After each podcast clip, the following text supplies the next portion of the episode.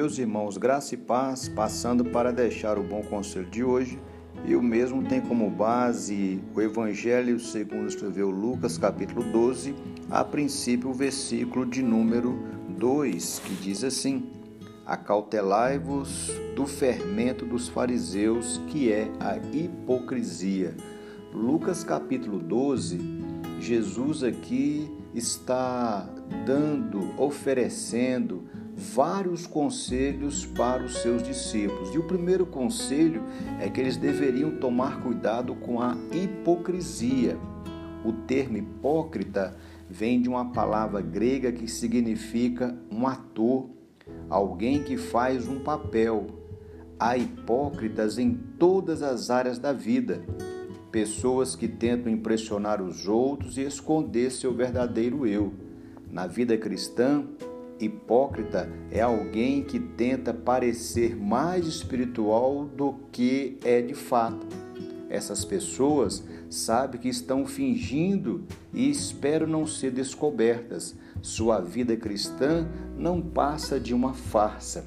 Devemos, portanto, entender a verdadeira natureza da hipocrisia. Jesus comparou-a com o fermento, levedado, algo que os judeus sempre associavam ao mal.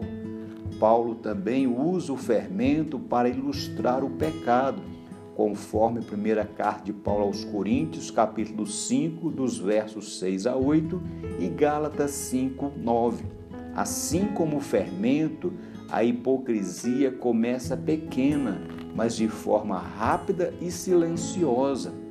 E ao crescer, contamina a pessoa inteira.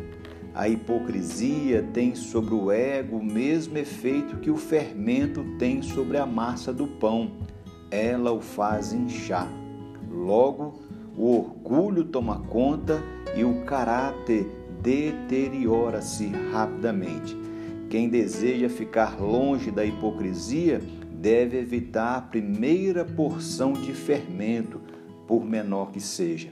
Uma vez que se começa a fingir, o processo é rápido e quanto mais esperamos, mais a situação piora. Que tais emaranhadas, é, perdão, que teias emaranhadas tecemos ao cultivar o hábito de enganar.